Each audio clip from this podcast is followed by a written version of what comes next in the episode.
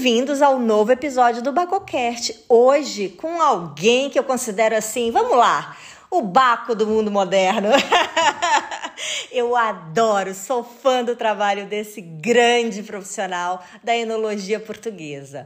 Pedro Guilherme Andrade, dos vinhos PGA e Trabuca. Bem-vindo!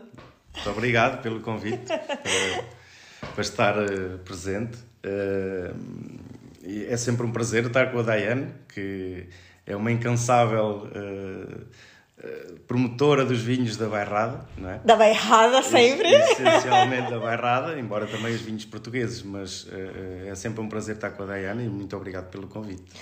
Bem-vindo, então, Pedro. É, Pedro, um, eu te conheço muito bem já, poderia aqui falar o quê? Meia hora de quem é o Pedro, mas eu prefiro que você mesmo se apresente. Se apresenta, quem é o Pedro Guilherme Andrade?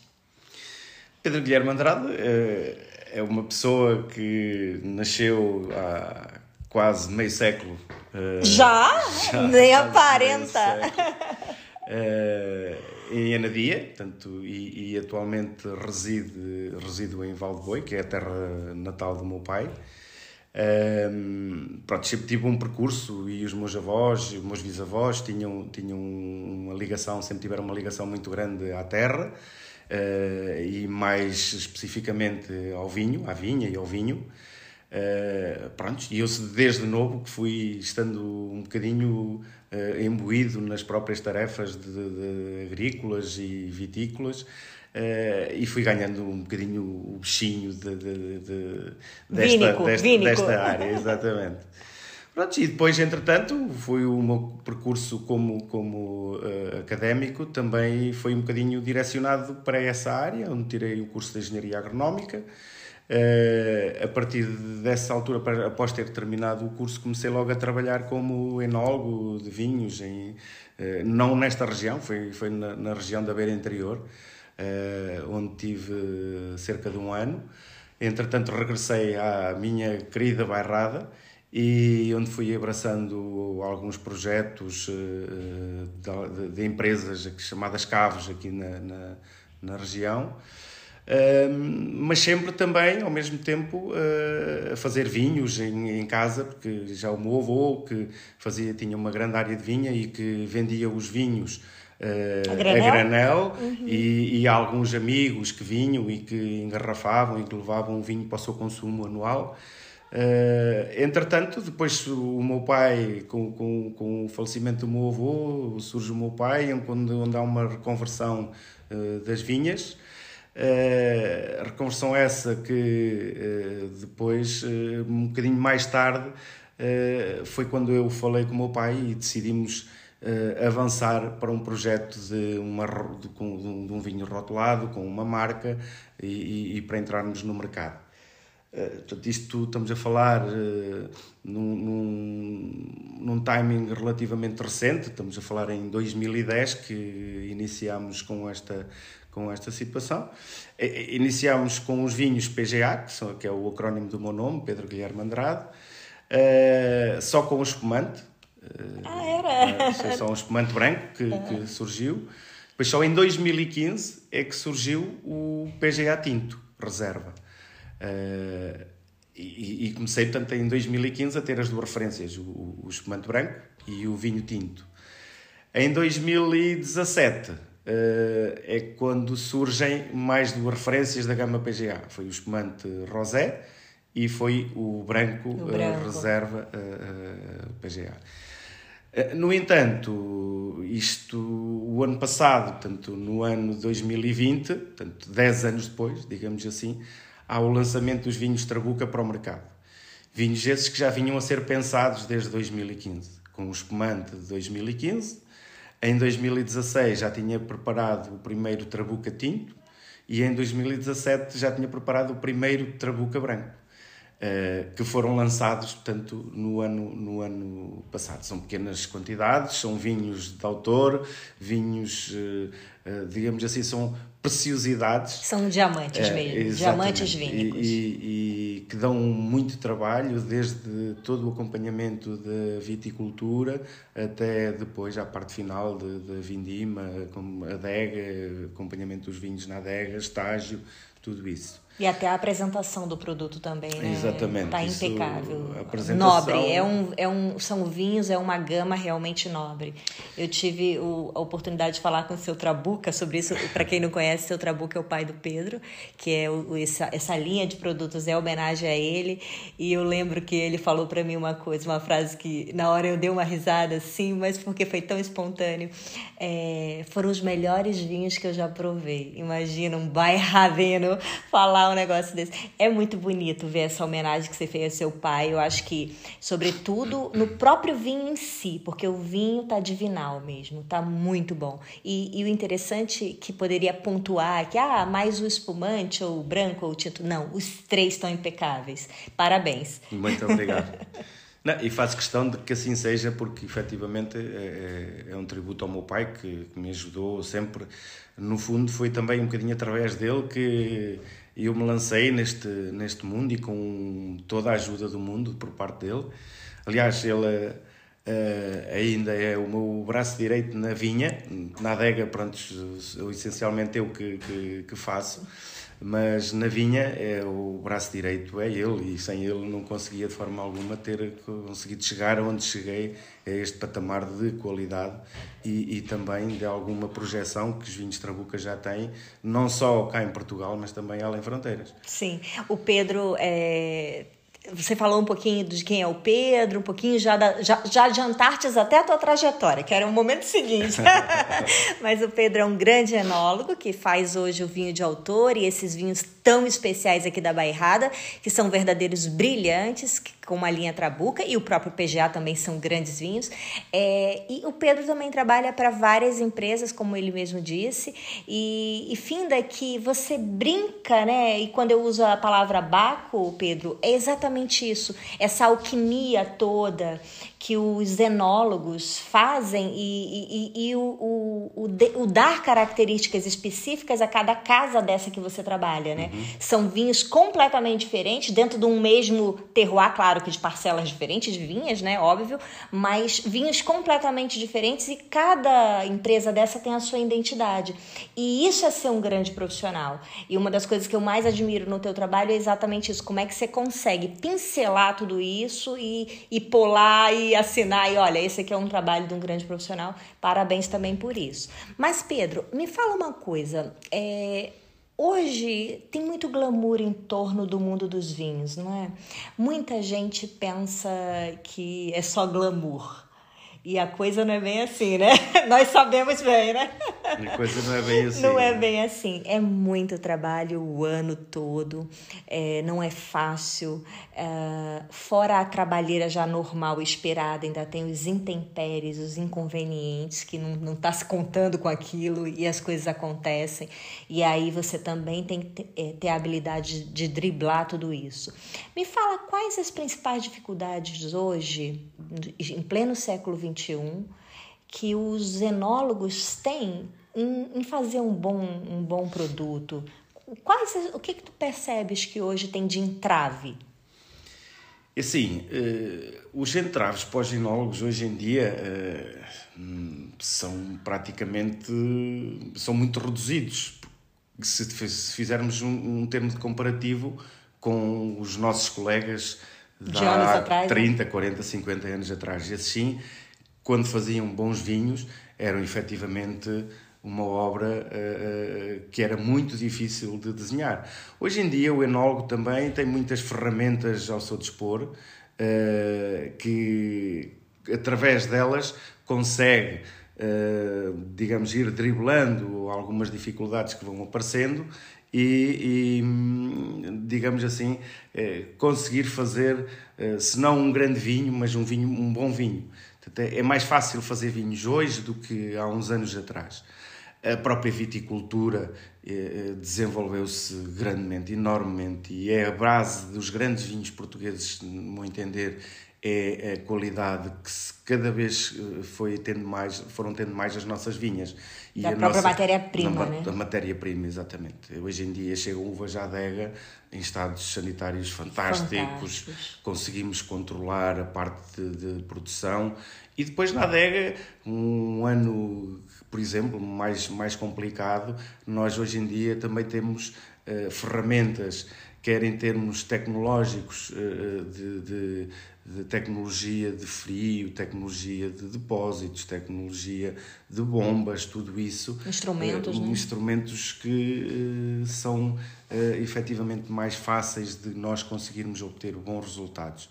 Para além de toda a parte dos produtos genológicos também, que é, é, é com mais doenças, não é? Nós, se temos uma dor de cabeça, tomamos mais aspirina. Um vinho, se tem um problema, nós também temos um remédio para isso hoje em dia, não é? Uh, a grande dificuldade que, efetivamente, eu considero, porque nós hoje temos um, um sem número de ferramentas uh, ao nosso dispor que nos permite, uh, digamos assim, fazermos sempre bons vinhos, é fazermos vinhos como no caso do trabuco, dos trabucas, que são vinhos com zero intervenção. Ah, é? Ou seja, Olha a única ferramenta enológica que uh, é incorporada nesses vinhos é só o sulfuroso. Não tem absolutamente mais nada. E isto também, o que é que acontece? Uh, só se pode fazer isto quando efetivamente a matéria-prima é, é de topo. É, é verdade. E aí é a grande diferença e que nós temos que ir gerindo um pouco a parte da fermentação, que é importante, tudo isso, eh, com controle de temperatura, de frio, portanto, isso eh, também, também se faz, eh, mas todo o resto, se quisermos fazer um vinho sem, com, com intervenção mínima, é muito difícil fazê-lo Caso... com uma qualidade técnica, Exatamente. né? É diferente. Exatamente. É Pedro, é, com relação a, a como é que você vê, por exemplo, o consumidor muitas vezes é leigo, né? Então, eu tô lá numa prateleira de uma loja e de repente o vendedor, o consultor vínico, olha, o produto é XYZ o valor, né? A pessoa, ah, oh, tá caro, né? E não tem noção do que está por trás daquilo, né? Como é que você vê, às vezes, é, é tentar passar isso para o consumidor. Como é que você vê, como é que, quais as ferramentas que achas importantes para poder mostrar por que, que o Trabuca é um brilhante? Por que, que um, um determinado produto pode ser com um preço mais barato? Por que, que quais as ferramentas que você acha para um consumidor leigo poder perceber isso? Ok. Um, assim, eh, isto começa logo, como, como falei há pouco, começa logo na vinha. Uh, uh, uma videira uh, da casta vaga, estou-me a referir, por exemplo, da casta vaga, produz 20 cachos Uh, os vinhos, estou a falar neste caso mais especificamente, no caso de Trabuca, essa videira uh, não fica com cerca de 5 caixas, ou seja, um quarto da produção é jogada para baixo. Vai embora. É verdade. Ou seja, uh, e isso tem um custo, como é lógico, não é? Não só, só... Pra, só vamos fazer um disclaimer aqui, só para que as pessoas que não conhecem isso entendam. É que a videira produz caixas e num determinado momento do ciclo da videira, o produtor vai lá e tira mesmo, joga para baixo, corta os cachos, fazendo com que concentre maior a, a qualidade do, do, de todas as substâncias que são essenciais para ter um bom vinho, concentre naqueles poucos cachos que ficam na videira. Exatamente. Continua, Pedro. Uh, eu muitas vezes, uh, e para fazer aqui uma analogia em relação àquilo que a, que a Diana acabou de dizer, é falando, transpondo isto um bocadinho para a parte animal, portanto, uma porca contém 20 leitões, não é? Uh, estou a dar um exemplo, não sei se é um exagero, se não, mas... é bem 20, por aí mesmo. Eu, como veterinária, assino. Quando tem 20 leitões, ter que amamentar esses 20 leitões, os, os leitões, o desenvolvimento deles, é lógico que não vai ser uh, tão rápido e nos, as próprias crias não vão ficar tão desenvolvidas, tão fortalecidas em termos de doenças e tudo isso. Agora, se tiver 10, eles conseguem, mais, conseguem né? Eh, ter uma, outras defesas e outra, outra, outra pujança, digamos claro. assim, e serem uh, uh, mais fortes. Nutridos. Mais, exatamente. Portanto, no fundo, isto funciona um bocadinho mais ou menos dentro deste, deste neste conceito. Uhum. Um, depois, uh, depois desta fase, toda a parte de, de apanha da uva, transporte em caixas de de pequenas quantidades de 16 quilos só para transportar para a adega. a uva entra no lagar e vai ser pisada a pé, não, não passa por máquinas nenhumas, é pisada a pé, o próprio ser humano, sou eu, o meu filho, o meu pai, a minha esposa, prontos, nós família, que é um negócio familiar e que fazemos questão de ainda concebermos um vinho eh, como se fazia, digamos, há uns anos atrás, no tempo do meu bisavô e no, no tempo do meu avô, inclusive, não é? E isto Uh, tudo isto dá muito trabalho e, e, e, se nós formos a fazer aqui, contabilizarmos as horas que nós né? dedicamos a, este, a, a, a, este processo, uh, nós depois tudo somado dá um valor uh, significativo. Que a é? pessoa queria pagar até o dobro do valor. Muitas vezes eu, eu digo também em jeito de brincadeira, nós vamos a uma consulta médica, uh, uh, estamos lá 20 minutos e pagamos 60 ou 80 euros. Pois, é? exatamente. E, quer dizer, não posso estar a fazer esta comparação, mas digamos, muitas vezes Uh, o custo da mão de obra hoje em dia é fundamental e é crucial no custo final de um produto. Claro. Temos que imputar. Depois, depois deste processo todo da pisa e da fermentação, sai do lagar de, uh, e o vinho vai para barricas de carvalho francês. Uh, novas, algumas, e outras usadas.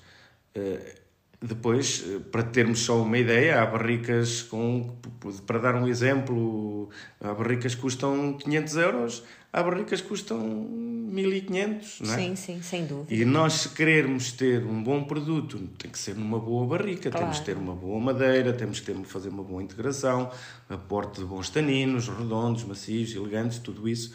E isso tudo uh, tem os seus custos. Claro. Não é?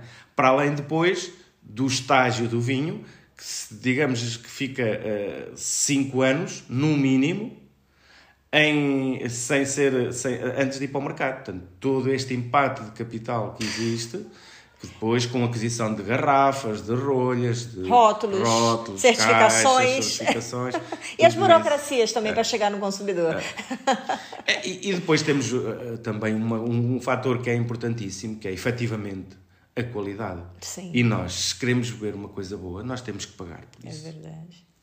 Uh, é, é porque é aqui que está a grande diferença entre bebermos um vinho uh, mais ou menos ou bebermos um grande vinho. Claro, sem dúvida. E isso tem que ser pago, de todos esses pormenores uh, e esses detalhes com que tivemos cuidado desde, desde a produção até a, a, ao vinho estar no mercado. Uh, é lógico que tem, são pormenores importantes que marcam, custam dinheiro e depois aliado também ao próprio valor e ao, e ao próprio à própria qualidade do, do, do, do vinho. Do vinho em si, é, né? Em si. É que às vezes, Pedro, a pessoa é, é, é, tipo assim, a leiga mesmo, a gente pode falar assim, porque não é do mundo dos vinhos, não conhece, e quer comparar preços de garrafas que são completamente diferentes. Então. Nós sabemos bem que tem vinhos aí sendo feitos em larga escala, e eu costumo até usar um termo brincando, são lavagens de tanque. Não tem como comparar, né, com brilhantes, não tem. Então, às vezes, o consumidor, por ser leigo, ele não consegue perceber mesmo mesmo. Inclusive, se você colocar na taça um e outro, porque a pessoa não conhece, não conhece zero, é não, não vai nem dar valor. Então, às vezes, é até difícil, né? Você convencer em tão curto minuto ali, um minutinho, dois minutinhos para o cliente porque que é tão é, diferente o valor e, e porque o produto é tão especial. E eu acho também que talvez a, a, a, o comunicar, o comunicar como você faz muito bem, como produtor e como é, empresário que você se tornou, vendendo os vinhos e tudo, é importante para que o consumidor perceba né, o que, que é o diferencial, qual é o teu diferencial. E você colocou, pontuou muito bem, colocando a matéria-prima tem que estar tá impecável e todo esse processo aí, desde mão de obra, de hora, de gente, de, claro. da, das burocracias, dos custos dos imobilizados, não é fácil. E é isso que fica aí a mensagem para o consumidor para avaliar, né? É conhecer Exatamente. o produtor, conhecer uh, o produto em si.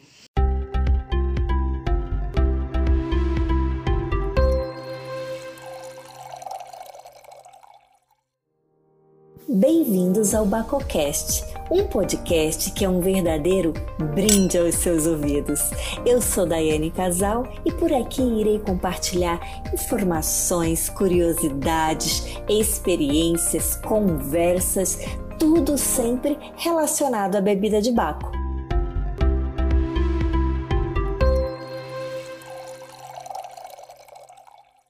Olha, agora chegou uma hora muito assim. Às vezes eu fico até constrangida, sabe, de falar, porque as pessoas pensam que eu sou muito tendenciosa. Mas eu não poderia deixar de falar a minha bairrada. Pedro, você que é um bairradino legítimo, eu sou a do coração, mas você é o legítimo mesmo. Fala um pouquinho sobre o terroir da bairrada, características, até das tuas vinhas mesmo, em especial das tuas parcelas. Sim, a Bairrada é, é uma pequena região portuguesa, eh, mas com uma diversidade muito grande dentro da própria região, em termos de solos, eh, essencialmente. Eh, nós temos solos calcários, argilocalcários, argilosos, mais de areia, e, e, temos vinhas, no fundo, situadas em qualquer de um destes tipos de solos. é lógico que nós para fazermos os grandes vinhos, são vinhos que vêm e provêm dos solos argilocalcários, são, são solos mais poderosos, que dão mais estrutura aos vinhos, mais corpo.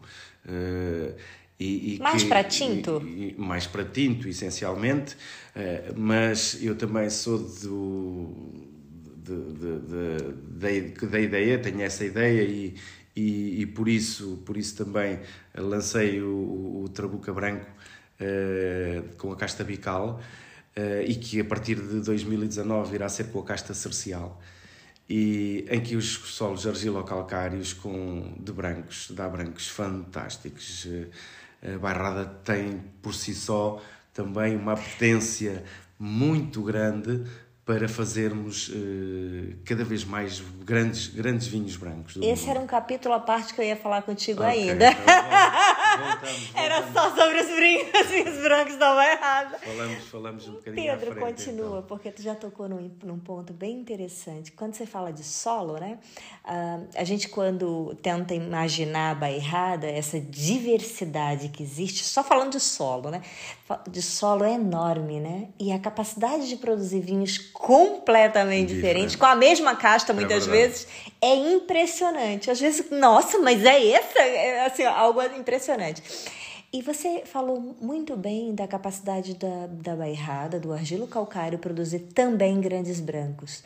E não é questão de modinha nem nada, mas isso tem se provado aí pela Sem história, dúvida. que a bairrada é, ficou conhecida pelos seus grandes espumantes, pelos, pela sua baga, por vinhos estruturados e longevos, mas que os brancos daqui o mundo precisa conhecer. É verdade. Eu acho que sim, e quem gosta de vinhos deve provar eh, os grandes brancos da Bairrada, porque temos brancos absolutamente fantásticos. Eh, e como estava a falar aqui, ainda voltando um bocadinho atrás, ali a questão da diversidade de solo, solo. Eh, mas também eh, nós ao mesmo tempo na Bairrada temos essa diversidade de solos na região, mas também temos uma versatilidade muito grande em termos de produtos que colocamos no mercado. Nós conseguimos, eh, eh, somos a maior região produtora de espumantes de Portugal, temos vinhos brancos, temos vinhos tintos, temos vinhos rosés, fazemos vinhos brancos de uvas tintas, quer dizer, toda essa diversidade de solos também dá para depois termos esta versatilidade em termos daquilo que nós podemos aproveitar da nossa região e canalizarmos para cada tipo de produto distinto que cada enólogo, cada casa pretenda para o, o, o seu consumidor. Uh, e, e, isso também uh, dá ao enólogo uh, desta região uh, uma vontade muito grande e ter ter uma criatividade, pode ter acesso a uma criatividade muito grande, porque pode fazer um pouco de tudo, de tudo né? dentro da, desta pequenina região, mas que é uma região fantástica e que felizmente cada vez mais está a ser reconhecida também, não só em termos nacionais, mas também a nível internacional. É verdade. E, e, e quanto à questão de clima, é, das principais castas? Vamos lá, Pedro.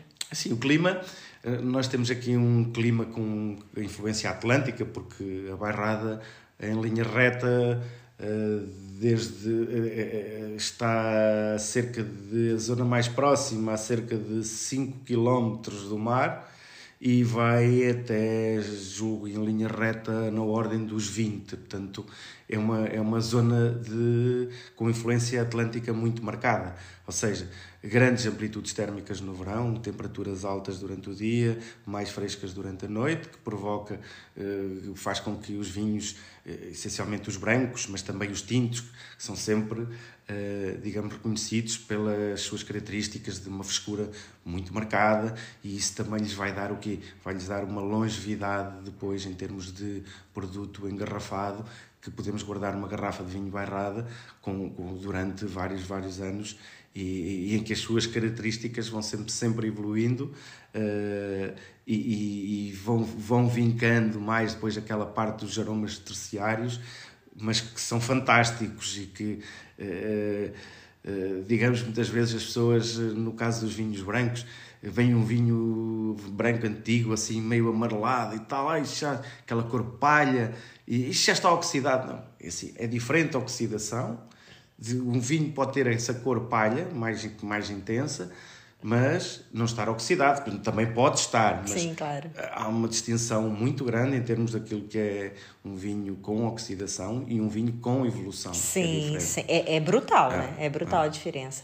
Mas muitas vezes as pessoas não sabem separar o joio do trigo. Não sabem, isto, é. é. é. e lá está, porque isto também é para apreciadores, claro. não é? Claro, é enófilo, né? Normal, porque quem gosta de beber um vinho mais jovem, frutado, aqueles, aqueles perfumes todos também se, fazer, se fazem aqui na claro, Bairrada, mas claro. são vinhos de grandes volumes e que... Sim, para o dia a dia, e, né? Exatamente, para o dia a dia, embora sejam vinhos também super interessantes, uh, mas não tem nada a ver com aqueles vinhos que, que nós fazemos para guardarmos e para bebermos daqui a largos anos, né? Sim.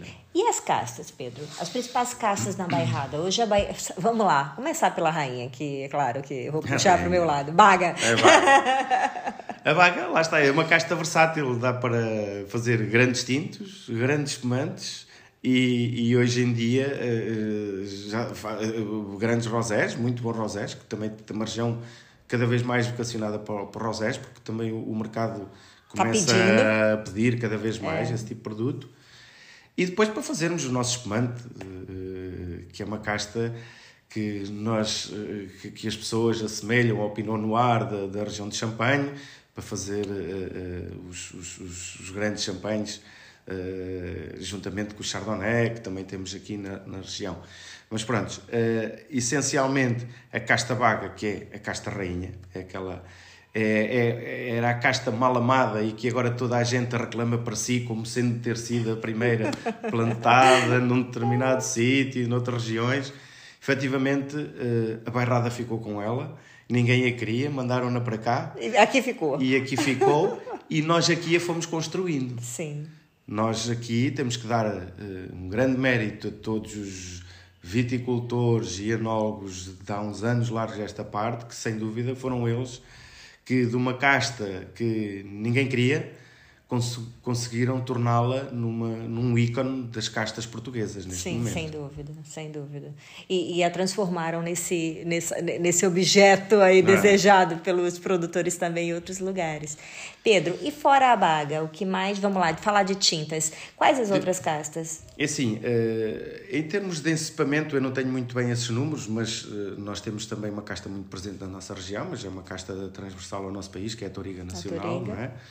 Tínhamos aqui um bocadinho do Castelão, que também era uma casta importante aqui na região, uh, ou a Trincadeira, também a Trincadeira que está agora e a, a, própria sinonímia das castas não, não contempla a trincadeira na nossa região, mas pronto, há aí umas, umas ligeiras uh, uh, divergências relativamente sim, a esta sim, situação, sim. mas pronto, a trincadeira ou o castelão eram, eram um, castas importantes aqui na nossa zona. Uh, tínhamos um bocadinho de alfocheiro, um bocadinho de jain, naquelas vinhas antigas tinha assim um bocadinho tudo dessa... O tal do fio blend já na vinha. Exatamente, exatamente.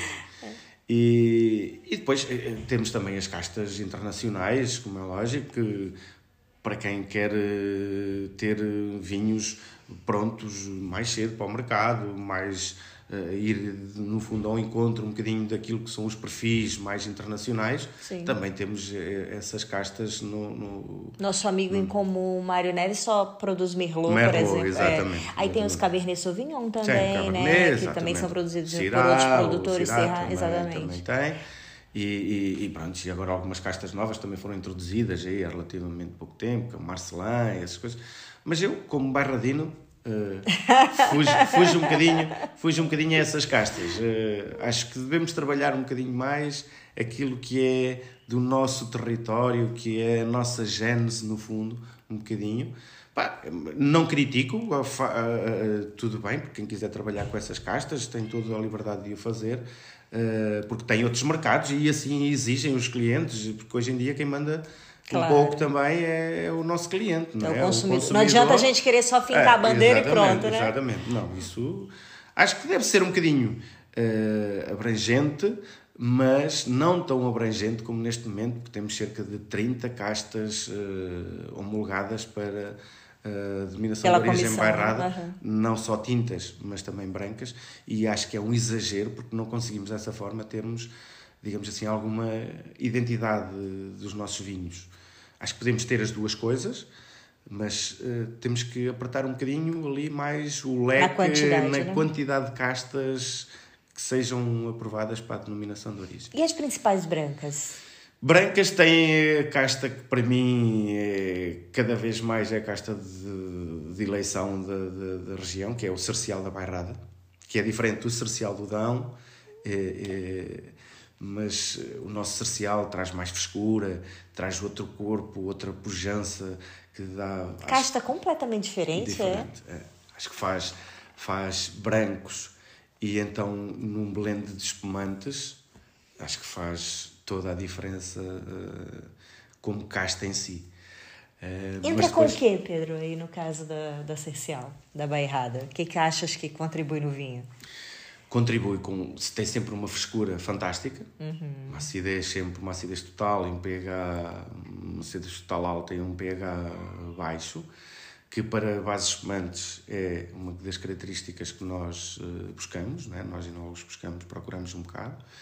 Uh, depois, para além disso, é a parte do volume, da untuosidade, ah, uh, da corpo, de, da corpo, da estrutura, e isso,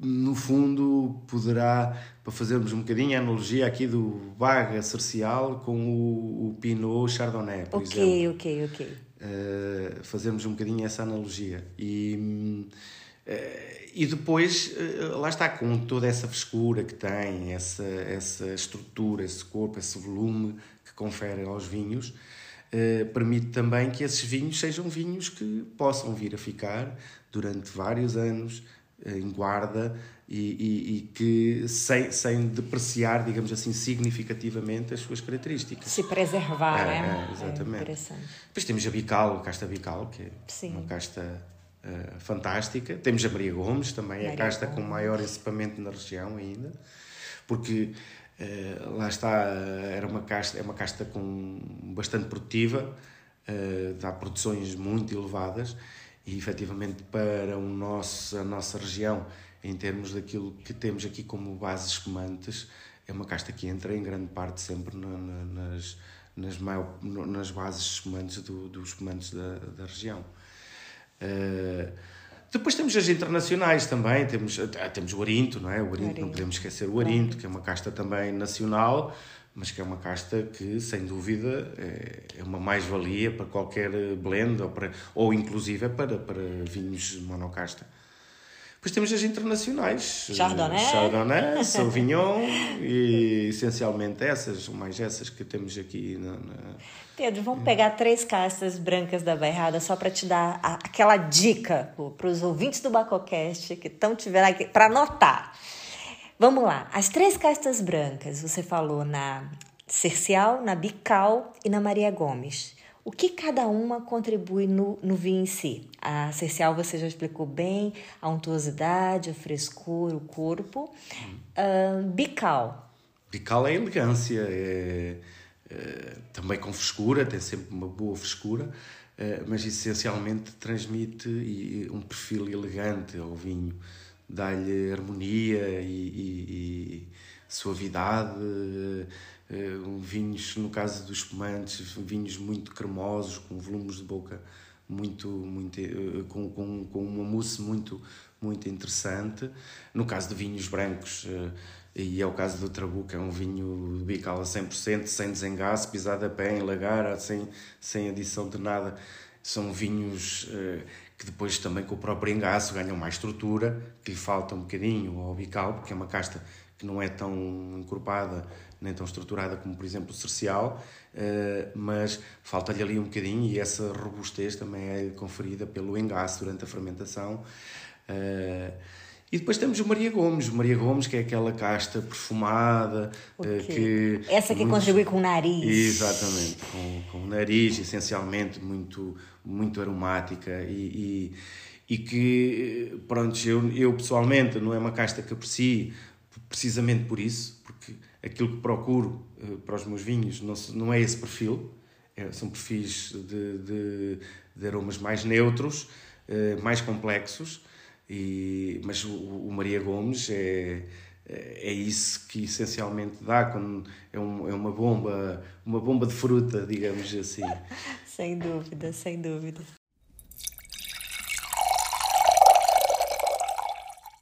Pedro é para quem prova tanto vinho eu imagino que deva ser até uma pergunta difícil você responder porque é, dizer para os ouvintes do Bacoquete qual é um vinho assim que marcou a tua vida, que quando você provou a emoção invadiu. Qual foi? É assim, é, é, eu tenho dois, dois vinhos que, que me marcaram e são os dois brancos, que eu sou um grande fã de vinhos brancos. É, um deles é um vinho das Caves, foi um vinho das Caves Messias, um 100% cercial da Bairrada, um vinho de 1960, agora não estou bem, bem recordado de o ano ao certo, que foi provado com o engenheiro Dias Cardoso na estação vitivinícola da Bairrada. Foi um vinho que foi nos meus, digamos, no, nos meus inícios da, da, da parte de enologia e, e que, que, me ficou na retina como sendo um grande vinho, um vinho fantástico. Eu julgo que eles ainda hoje têm lá algumas garrafas disso. Olha só a propaganda. eles ainda têm alguma garrafa, não, mas têm, então. não é para vender, têm para, para de, de, no, no, digamos, na biblioteca deles, de vinhos. Um, e foi efetivamente fantástico. Outro vinho que eu ainda tenho também, isso aí tenho eu cerca de umas 15 garrafas ali religiosamente guardadas, que foi um vinho de 1980 feito pelo meu avô e, e que no fundo foi serviu-me também de inspiração. 41 anos, hein? Exatamente. E o que que ele é, Pedro? 100% baga? Não, não, não, não. É, um branco? É, aquilo tem, é, o vinho tem é, bical, é, cerca de 50% bical, tem 25% de cercial e 25% de cercialinho que era uma vinha com um equipamento como o avô tinha, numa vinha que entretanto infelizmente depois já uh, arrancámos. Era uma vinha que tínhamos só de uva branca na altura, já uh, devidamente selecionadas, castas não todas misturadas, que ainda se fazia um bocadinho disso na altura, já uma vinha uh, diferente. diferente. E, e, sem dúvida o meu avô fez aquele vinho. Na altura, eu em 1980 tinha 8 anos, ainda não provava vinhos, não é? Mas ele, na altura, já por, por se ter apercebido que o vinho efetivamente era de uma qualidade uh, superior, uh, guardou e lacrou as garrafas todas já na altura e tem as garrafas ainda lá guardadas, as 15 garrafas que cada vez que eu abro uma garrafa daquelas, uh, delicio-me com aquilo. É, é mesmo, é, Pedro? É ok, obrigada. e agora me diz uma coisa, é, e qual foi o maior desafio que você já teve, assim, como enólogo, em, em produzir um determinado vinho? Lembra de alguma coisa, assim, importante? Sim, é, é assim, tenho vários, vários desafios que, com, com produtores que, para os quais uh, também faço e dou consultoria. Uh, em todos eles tenho ali desafios e cada vez somos, uh, todos os anos, normalmente, uh, somos um bocadinho ali colocados à prova, entre aspas, para fazermos coisas novas e, e, e diferentes. embora eu tenha uma ideia muito firme no que diz respeito a, a fazer determinado tipo de vinhos aqui na nossa região.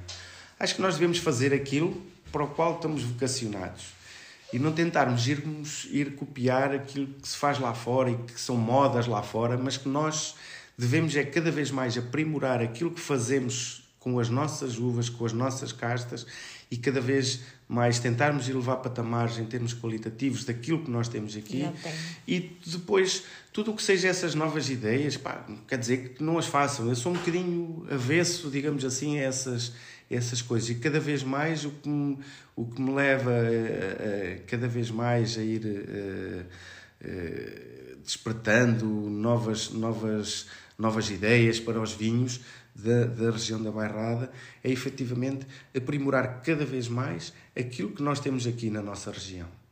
Que se nós fizermos isso, as gerações vindouras também depois vão ganhar com isso e vão, eh, eh, digamos, ter eh, essa aprendizagem que, que vão cortar, encurtar espaço, passos em termos de evolução e daquilo que podemos fazer de muito bom aqui na, na região. E nós acho que devemos cada vez mais darmos esse passo em frente e deixarmos das outras coisas que são colheitas tardias, uh, epá, coisas assim desse género que não acho. Epá, pronto, há casas que querem ter isso para ter um portfólio cada vez mais alargado, isso. Eu não acho que seja esse o nosso, o nosso target. O nosso target tem que ser cada vez mais fazermos melhor aquilo que nós temos aqui. E criar uma identidade. Uma identidade, né? exatamente. Pedro, como é que você vê as questões do mundo digital hoje? Qual a importância que você acha que tem o mundo digital para o mundo dos vinhos em si? Isso é uma ferramenta brutal. Hoje em dia, o, a parte das redes sociais e de, de, blogs, de vinhos, tudo isso, eh, é sempre, é, acho que é extremamente importante. Eh, mas nós eh, muitas vezes o que temos vindo também a, a perceber-nos é que aparece vão aparecendo muitas pessoas oh, nesse de ramo, tudo, né? e que depois essencialmente há uma coisa não têm respeito pelo trabalho das pessoas e denigrem eh, digamos assim o trabalho das pessoas num simples teclado de né? computador ou num é. simples comentário inclusive muitas vezes eh, nada tem a ver com a realidade, não é? Pois. Acho que é sem dúvida uma ferramenta brutal, mas também tem é, é um pau de dois bicos também. Os tem haters. Um, tem, tem a parte, a parte oposta que muitas vezes também funciona uh, de forma contrária àquilo que se pretende. Mas é irmos que. Acho que são mais as vantagens do que as desvantagens. Sem dúvida que hoje nós conseguimos publicitar. Eh, eu, por acaso, não ligo muito a isso. Eu, eu, eu eh, tenho várias situações onde posso partilhar eh, momentos e provas. eu não sou uma pessoa muito dedicada a ah, colocar isso. essas coisas na, na, na, na, principalmente nos Facebook e Instagram mas reconheço que efetivamente quando se coloca alguma coisa que há um feedback, há sempre um feedback positivo e negativo, porque nós temos sempre as duas opiniões e nós uh, nunca conseguimos agradar a toda a gente, como é claro. lógico, não é? E ainda bem que assim é, porque isto do vinho. Isso também... mostra a diversidade, né? E é bonito, é assim, nós claro. termos já um vinho à mesa e discutirmos: olha, claro. eu não gosto deste vinho porque não faz o meu estilo, não gosto por isto, por isto, por aquilo. E o outro, pá, mas eu gosto por isto, por isto, por isto. Quer dizer, é o engraçado do, do, do, mundo dos vinhos, é esta diversidade de opiniões e de gostos que as pessoas têm, e isso é que é fantástico também e que nos leva uh, muitas vezes a não termos medo de fazer vinho. Sim. Porque dizemos assim, pá, se aquele ali não gosta, ali... o outro gosta, verdade? Por isso. Uh, é, um bocado, é um bocado assim, mas sem dúvida que as, as, o digital hoje em dia no mundo dos vinhos é um, uma ferramenta muito, muito boa. Inclusive, não funciona só uh, uh, no próprio país, mas Fora, internacionalmente. É, Pedro, eu vejo assim também, além da, da propagação do vinho em si, da garrafa e tal, do comentário, de uma prova, mas sobretudo do próprio consumidor acompanhar o que acontece dentro da produção, né? Então hoje você imagina, é, o, o consumidor tem um ramo de informação, uma quantidade de informação que ele já, quem gosta disso, né, desse assunto, né, já consegue perceber toda essa trabalheira que a gente estava falando, né? Como leva tempo para se fazer um vinho, para se colocar um vinho no mercado e até para valorizar mesmo claro. o trabalho do produtor. Então, isso também é uma coisa interessante dos mundo, do mundo digital que permite que o consumidor consiga perceber melhor é. o vinho. Esteja não, mais elucidado. É, não, não, só pela garrafa, o líquido em si, mas sobretudo pela história né, que está ali por trás sim, daquilo, sim. que é uma trabalheira é, incansável. Pedro, e como é que você vê, assim, Vamos chegando aqui ao final e eu queria que você fizesse assim, como é que foi o, o, o ano de pandemia? A gente tá, ainda estamos, né, finalizando isso aí. Espero eu que a gente vire a página em breve. E como é que você vê o mercado pós-pandemia? Assim, a, a, fase da pandemia acho que tem ali. Acho que, acho que são três fases. A primeira fase é fase de de, andar toda a gente sem saber o que fazer, é? quando surgiu. Então vamos tomar tudo, vinho? Ficou tudo muito assustado e, e, ninguém sabia o que fazer, e então estava em casa e uh, vendia-se. Vendeu-se umas coisas, uh, mas essencialmente o grosso, digamos assim, que parou, que bloqueou, que foi a parte de, restauração. da restauração, que trouxe muitas complicações para, para, os produtores, para os pequenos produtores principalmente, porque normalmente não estão nas grandes superfícies. Claro. Todos os produtores que estão nas grandes superfícies conseguiram ir sempre escoando o seu produto. Uh, e vendi, fazíamos um bocadinho de vendas, era à porta. Amigos, Mas vinham, de garrafa, né, é, Pedro? É, Diferente, é, né? Exatamente. exatamente. Uh, depois temos ali a fase em que uh, foi a fase no verão passado, um bocadinho da euforia, porque terminou ali, o número de casos começou a baixar, as pessoas começaram a ir para a praia, começaram a viajar, o, o, o país não saiu, portanto, nós não, não, não, não fizemos uh, muitas viagens de férias para fora do país, então as pessoas concentraram-se muito cá dentro e a restauração funcionou muito bem, vendeu-se muito bem, foi um ano impecável, muito, muito, muito interessante. Um, depois veio outra vez o dezembro, o Natal, aquela coisa que encerrou novamente a restauração e que o, a retoma não foi a mesma. a mesma. Já houve muito mais equilíbrio, muito mais racionalidade em termos. Muitas nem abriram nem novamente. abriram novamente. E é assim, pronto. Agora, eu, eu, eu falando um bocadinho por mim e pelo meu negócio as coisas não estão muito boas, mas também não, não posso dizer que estão muito mais. Estão um ano mais ou menos ao nível do ano passado. Uh, espero, e como eu sou uma pessoa otimista, é que uh, as coisas agora, a partir de, de ontem, uh, abriram já, portanto há uma abertura já grande para que as pessoas comecem a circular naturalmente outra vez, o uso da máscara já vai ser, eh, já não é tão, tão decisivo, as pessoas já vão andar mais à vontade, a restauração também vai poder estar a contar com a lotação normal e tudo isso, e eu espero que as coisas eh, voltem, uh, voltem novamente. Vamos ver, eu sou um otimista por natureza e acho que as coisas vão correr bem.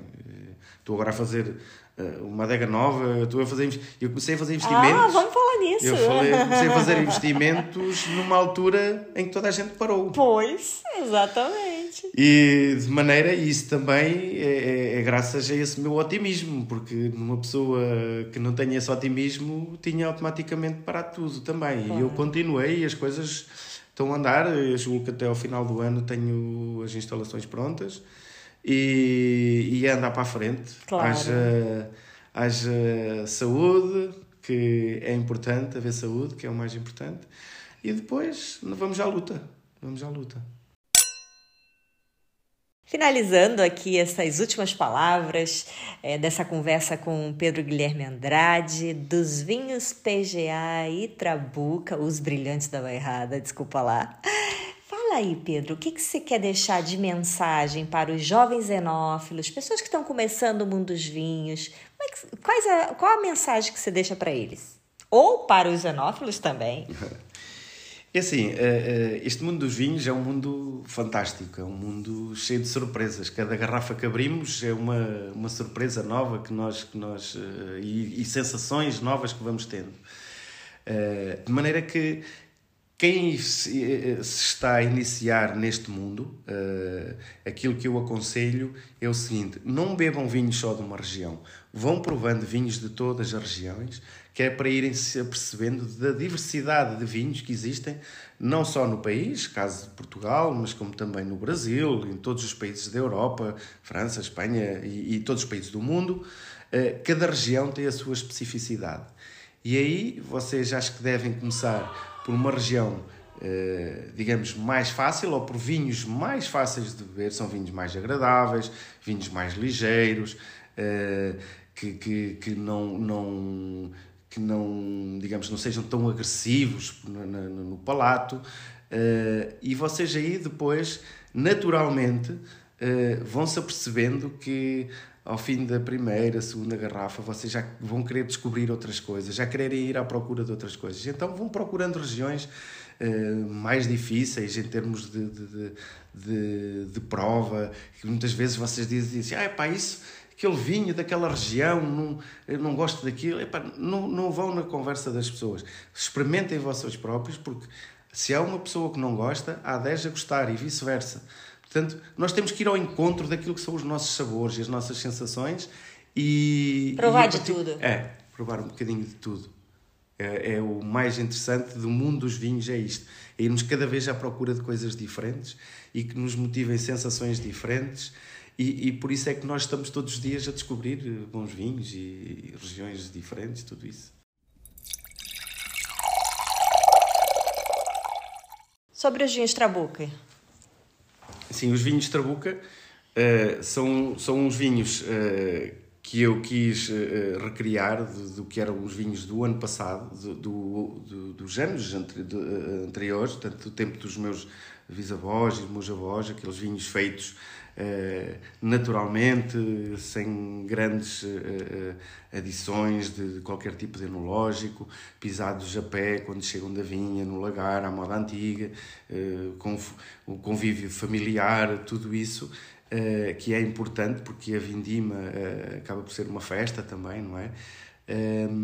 Mas ao mesmo tempo também uh, dar-lhe uh, aquela parte de, de, modernidade que existe hoje em dia nos vinhos, com, uh, não podem ser vinhos extremamente agressivos, não pode, portanto, isso sem adicionarmos qualquer tipo de enológico hoje em dia, há que ir fazendo e a parte técnica enológica também nos permite fazer com que isso aconteça.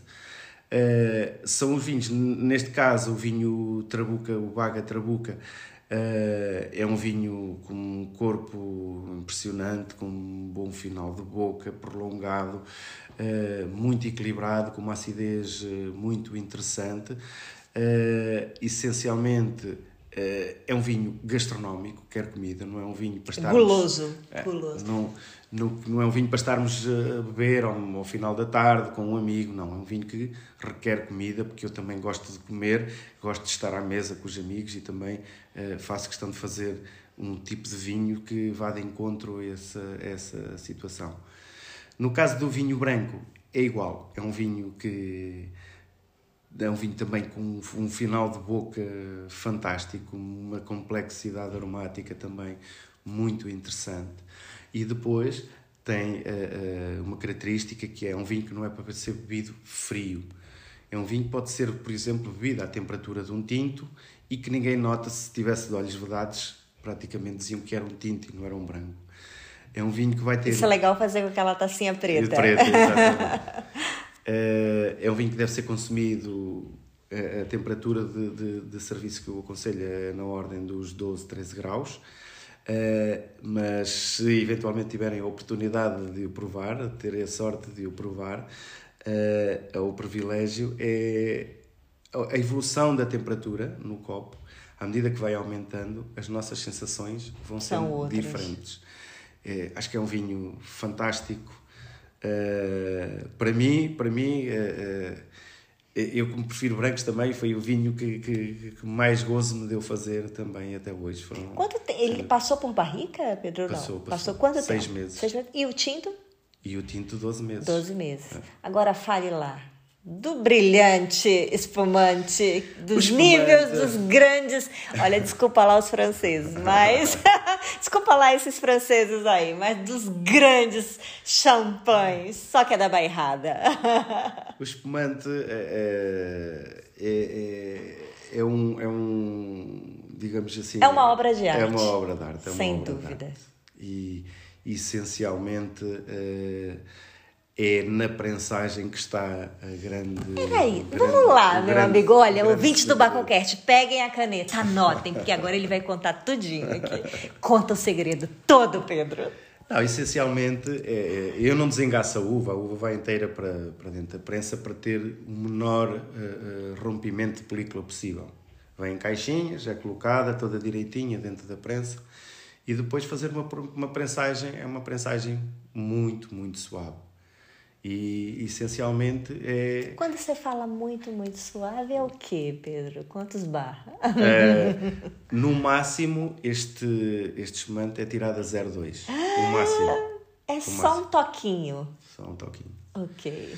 Por isso, lá está a questão do preço que a Diana falou há pouco. Pois. Ou seja, isto é o creme de la creme. É o creme de la creme. E, e fica caro. Brutal. fica caro. Mas depois nós temos também o resultado, não é? é. E isso uh, é que nos dá depois uh, aquele orgulho também que, que conseguimos fazer um produto com, com esta qualidade, uh, sem dúvida fantástico. Mas para mim, em qualquer espumante, aquilo mais importante de um, para obtermos um bom espumante é a prensagem. Termos uma boa prensa, termos boa uva. Só para o ouvinte mas... entenda, o normal é qual é a prensagem de um, de um produto Não, normal? A maior parte dos espumantes que aparecem aí vai até um bar aproximadamente. Olha lá. E Para 0,2, gente, é deles, muita diferença. Há deles que vão mais, é. que atingem mais, mais pressão. Ou seja, o que é que acontece? Já vai buscar um bocadinho mais do engaço, daquela sim, gordura, sim, sim. Daquele, daquela adstringência que faz com que perca a elegância. Não? É? Claro, claro, claro. Mas Pedro, fala um pouquinho da qualidade organoléptica desse espumante em si, que é esse grande couvert. É assim, eh, este espumante é, é um espumante que está no mínimo 48 meses eh, sur lis. Uh, depois está, antes de ir para o mercado, cerca de seis meses após o degorgement. Uh, não, não, não faço com menos de 48 meses, quero inclusive a ver se uh, aumento o tempo de estágio. Não está a ser fácil, porque. Não, é, é um custo não, danado. Não, é... não é, a questão não é essa, é que desde que saiu para o mercado. Não, ah, não dá tempo. As pessoas têm Desculpa sido, lá, tido, tido eu não vou uma, nem querer uma... dizer para ninguém porque isso já é, deu intriga é, com a oposição. É melhor nem é. falar nada. E de maneira que não é fácil segurar a parte Eu comprei comercial. umas garrafitas. lá na Bacoazão você acha. É. E, e é, é, só para terem uma ideia, pronto, a crítica portuguesa nesse espumante do ano passado uh, equiparou ao Dom Perignon, e é o que eu é, falei é desde quando mais, tu me deste a primeira vez para provar, Pedro. Mais acima, inclusive, é, que preferiam este espumante a um Dom Perignon. É verdade. De maneira que eu sinto-me também muito lisonjeado e muito contente com, com este tipo de. Dá gozo, hein? É. Dá gozo. Porque, porque, eu sei o trabalho que aquilo dá e, e, também nós depois uh, uh, colhermos um bocadinho os frutos do nosso trabalho e as pessoas reconhecerem que uh, aquilo que fazemos é bom é orgulho, é, é, é, é, motivo de orgulho, é motivo de orgulho. E, e tem uma diferença, né, Pedro? Imagina assim, alguém que conhece a tua vida, conhece como é que é a tua luta, a tua batalha, é uma coisa. E alguém que só provou o produto lá, que não sabe nem o que que é, e essa pessoa elogiar, elogiar, elogiar, deve dar uma satisfação é enorme, né? É. Fantástica, sem dúvida. Pedro, olha, foi um prazer, uma delícia conversar contigo sempre. Obrigado por esses detalhes. Olhem, ouvintes do Bacocast, não é para qualquer um não que vocês acabaram de ouvir. Ele simplesmente revelou algum, alguns dos detalhes, mas outros ele não quis falar. Fica para o próximo. Fica para a próxima. Pedro, onde que as pessoas que estão ouvindo esse Bacocast te encontram? Nas redes sociais? Você quer falar, deixar alguma mensagem que pode é, acessar? Sim, Como é que te acessam? Acessam o, o, através do, do Facebook, que é uma Facebook, eu tenho Pedro Andrade, mas é uma coisa particular, né? Tem, eu, faço, é, é, o meu nome, mas acabo por pôr lá algumas coisas, de vez em quando, sobre os meus vinhos, quer os PGA, quer os Trabuca. Muito raramente publico. Uh, tenho um site do PGA ainda, não tenho do, do Trabuca, estou a ultimar isso eh, para fazermos, no, para, para arrancar no próximo ano. Qual é o do PGA, Pedro? É www.pga.wine. .wine. E aí as pessoas lá têm o, como te contactar também, né? Exatamente. Né? É. Perfeito. E, mas eu vou remodelar isso tudo porque eu vou mudar a imagem do PGA ah, e, é? e depois vou pôr tudo numa só. Revelações ah. esse Bagocast. vou, vou colocar tudo num site só para ficar claro. os trabucas e, e, e, e PGA vai ficar tudo só numa página e depois aí vou ter que ir publicando mais coisas e estando a inserir, mas para já, para já ainda a minha, como disse há pouco, por causa das minhas, as novas tecnologias para mim ainda não, não entraram muito bem. Mas vai já entrar, não é. te preocupa não, só tem um caminho aí. É isso, é isso. E eu sou Daiane Casal, você me encontra em todas as plataformas digitais, arroba Daiane Casal, e não esqueça, toda semana tem vídeo novo no canal. Acesse lá. Tchau, tchau. Até o próximo episódio. Se você tem um bom motivo, nós temos o vinho. Bacozon